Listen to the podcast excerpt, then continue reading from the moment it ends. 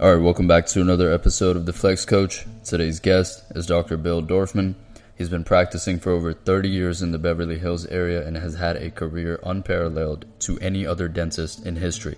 He has transformed the smiles of celebrities such as Katy Perry, Usher, Anthony Hopkins, Fergie, Hugh Jackman, Michael Strahan, Jessica Simpson, Mark Wahlberg, Eva Longoria, and many others.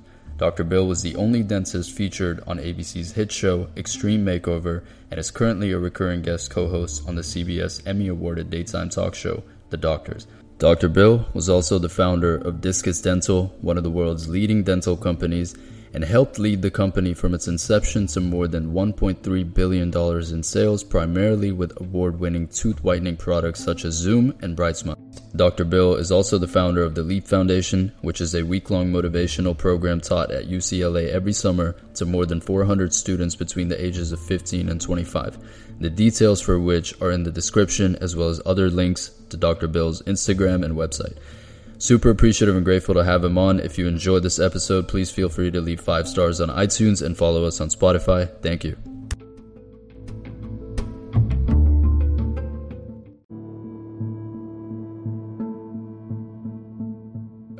Well, first of all, I want to say thank you for taking time out of your day to do this. Really appreciate it. And, um, you know, I want to take it back to the beginning. Obviously, you do a lot of things, but uh, if we could go back to when you started, you know, the first sort of inclination towards pursuing a career in, in, in the dental sort of industry, what was that uh, thinking like?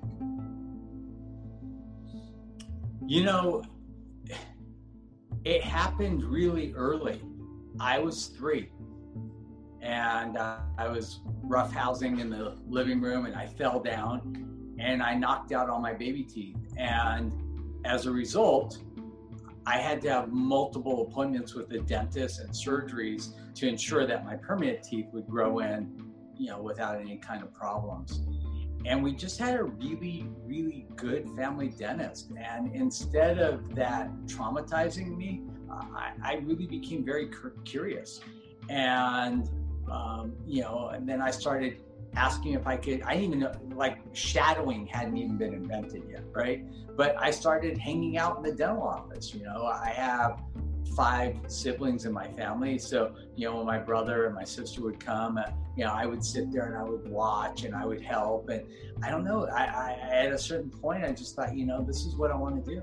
Uh, you know, I want to help people like this. And I, I really love this. And it made my whole educational experience so much easier because I never had to worry like what classes I would take. I just took what I needed to take to become a dentist. So it was kind of a blessing in disguise. Um, that totally makes sense. And, um, you know, we hear this often where people recommend that one should follow their passion, but, um, you know, I want to get to the level of interest because you may not have been extremely passionate at a young age, right? Because you were interested, you were inclined towards the space, but you still pursued it with that same level of interest. Um, I could have worded that a little bit better, but the point is, a lot of people give advice on following passion, and I'm curious to hear your stance on that. Uh, you know, I think there's more important things than just passion. You know, I mean, at the end of the day, you need to eat. What if your passion is watching butterflies? And you're going to starve to death. You know, what if your passion is laying in the sun at the beach? It's passion, right? You're going to starve to death. So I don't buy it. Like, follow your passion? No. I mean, I think it's really fortuitous when you're passionate about your profession, as I am. You know, I mean, that's a great, you know, thing to strive for. But just making a blanket statement like follow your passion, I think is the downfall of a lot of people today. Because at the end of the day, you don't need to be rich, you need to eat, you know? And sometimes passion doesn't allow you to monetize a skill. So you can be passionate about going to the beach, get a real job, make money, and go to the beach on the weekend. You know, I mean. Oh, that's wonderfully said. And um, there's an important point in that in that sort of statement as well, where it's kind of a blanket statement. It's not really breaking down the elements of you know what passion really means and how you can find that balance. Um, going back to your journey uh, of pursuing this career path, you know, after your inclination initially, uh, can you walk me through the sort of post-educational uh, um, post-educational point in your journey where you are now out of college, out of dental school, and now you're pursuing this on your own? Well, I think that there are a lot of things that you can do to prepare yourself for success. Um, you know, we're going to segue for a second. Um, at some point in this, we'll probably talk about my LEAP Foundation, which is a motivational leadership program for high school and college kids. And we put this on every summer where we basically teach students 15 to 25 how to be successful. We teach them the secrets of success. And a lot of the things that I did early on in my career were things that I just kind of thought up and you know and i like to pass that on. For instance one of the core principles of leap is copy genius you know?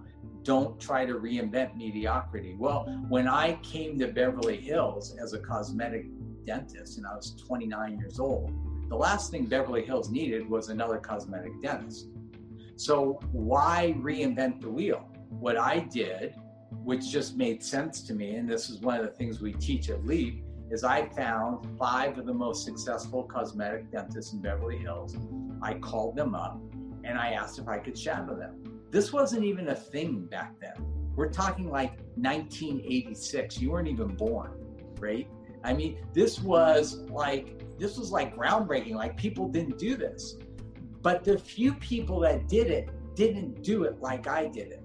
They would go in, watch them drill on some teeth and leave. That's not what I did.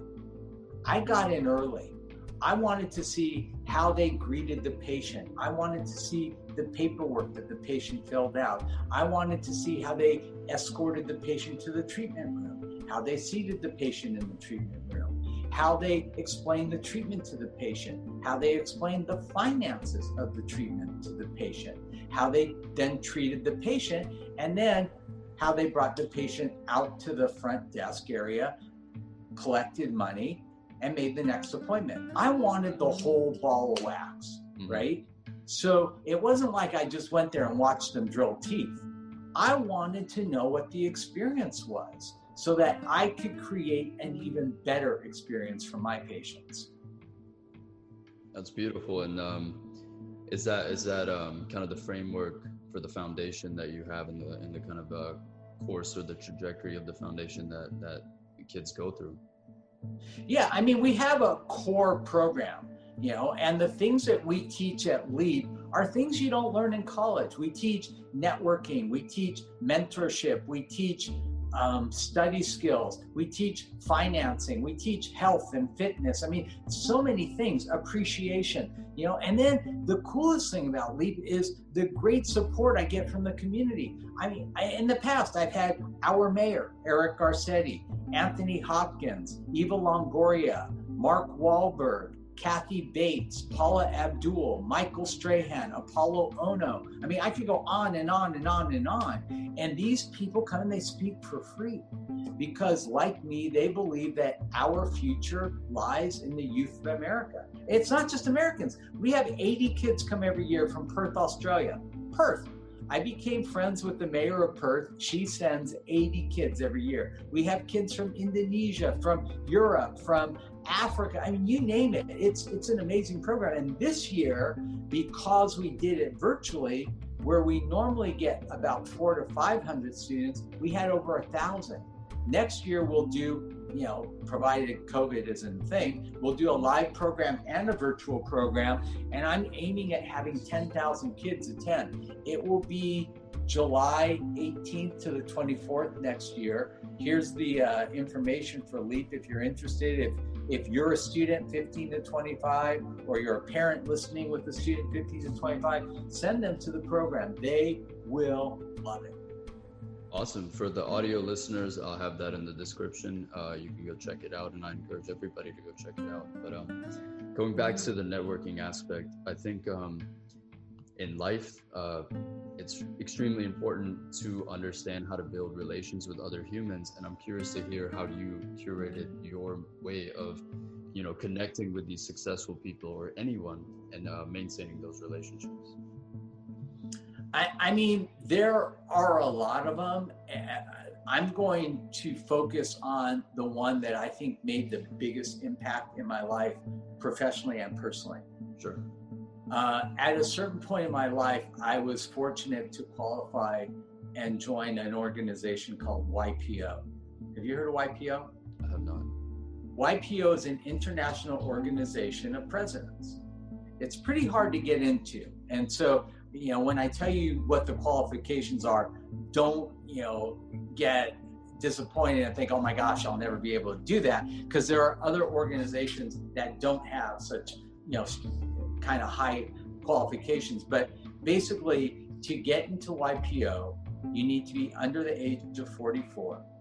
You need to have 60 or more full time employees. And you need to be in a business that generates over $15 million a year in revenue. Why is this a critical barrier? I'll tell you why. I grew up in Granada Hills. Nobody knows Granada Hills except that's where John Elway came from, okay? I grew up in Granada Hills. There is nobody that I grew up with or in my life that has any idea what I do on a day to day basis. You know, my partner Robert Heyman and I, my business partner, grew Discus Dental. We invented Zoom, you know, Zoom tooth whitening, not video conference. Right. But we invented Zoom and Night White and Day White and BriteSmile. All these were our products. We grew that company from zero to over $1.3 billion in sales. Now, at our height, we had almost 850 employees. When I had an employee with a problem, who do you think they came to? Me. When I had a problem, where did I go? Yourself. So, being in a group of presidents gave me a platform to actually interact with other people who were doing the same kinds of things. So, in my chapter, my YPO chapter of 50 presidents, and its presidents and founders and CEOs and whatnot, we then broke into smaller groups, which was called a forum. The forum is 10 people. We had actually nine men and one woman we met every month for four hours in person and we talked about business, about life, about parenting, about unfortunately divorce, and all the things that happen in a life. And basically, what happens is over the course of time, you become so incredibly close with this group of people that they're like your own personal board of directors for life. Listen, I have almost a million followers on Instagram. Sometimes I hear a lot of noise. I don't care. I mean, you can write the craziest, silliest, stupidest stuff and send me a message. That doesn't matter, you know? But if somebody in my YPO forum said, hey, doc, you know, you really need to fix this, I'm going to listen to them, right? Because that matters. You know, if my kid tells me something, that matters. But trying to reduce all the noise in life, especially with everything that goes on in social media, is really important. And having a strong group committed to you is amazing. We do that at Leap. We put kids in a group with 10 other kids their own age, and we encourage them to stay in that group even when the week of Leap is over. And basically, you're going to develop a strong knit group of friends that sometimes know you even better than your family members do because you share on a much more intimate level. Right. And um, Napoleon Hill in The Laws of Success has kind of alluded to having a mastermind group. Um, I, I definitely see the value in this. You know, being a young entrepreneur, I have made an attempt to kind of curate something like that with my peers and um, you know, I, I really admire what you've done with the Leap Foundation and the in the, in the, in the, in the course um, because a lot of kids may not have that opportunity to create that group. They may feel alienated in their environments. They may not um, feel like uh, people understand you know what they're going through and what their ambitions are relate to them. And so you know it's it's good that they have that option to be able to be a part of something that fosters their growth and helps them sort of reach the next level that they want to reach. Totally. But get, getting back to sort of the networking element um, I, I wanted to hear about you know what it is that makes a relationship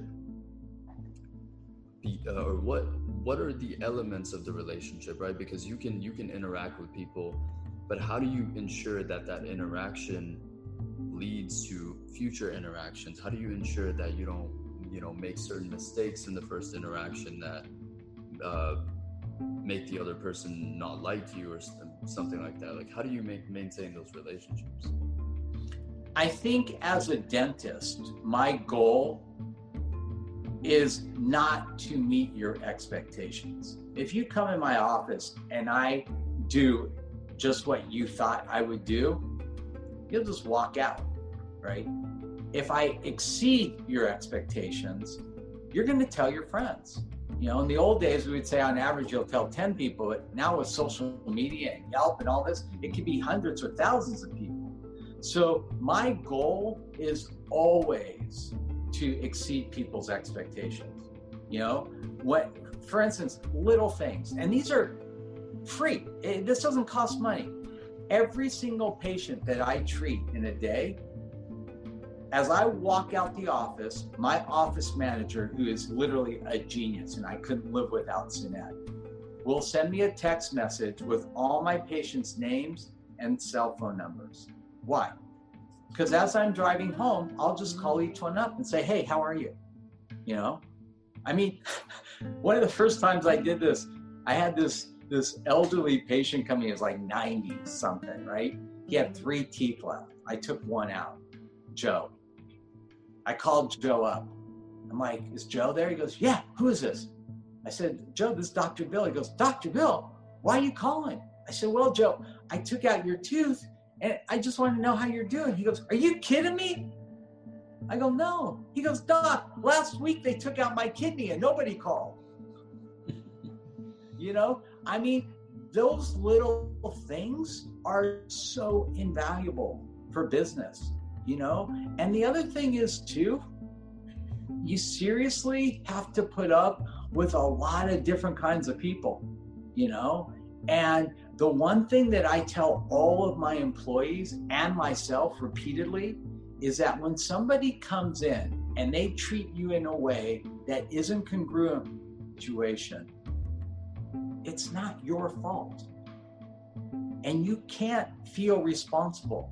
It, you know, if, if somebody walks in off the street and just starts unloading on, you know, my receptionist, I tell her, don't get upset, don't cry, don't, just realize yeah, maybe she just crashed her car. Maybe right. he just got in a fight with his wife. I mean, you don't know what their problems are, but you have to honestly look inside yourself and say, how much of this is my responsibility? And guess what? It's okay to say, none of it. Like, I did my best. I was friendly. I was pleasant. They happened to be in a bad mood. And I think that that's a really hard thing. And as I get older and older, that's one of the things I think that age makes you really a lot more tolerant of things like that. I mean, it takes a lot to get me like going.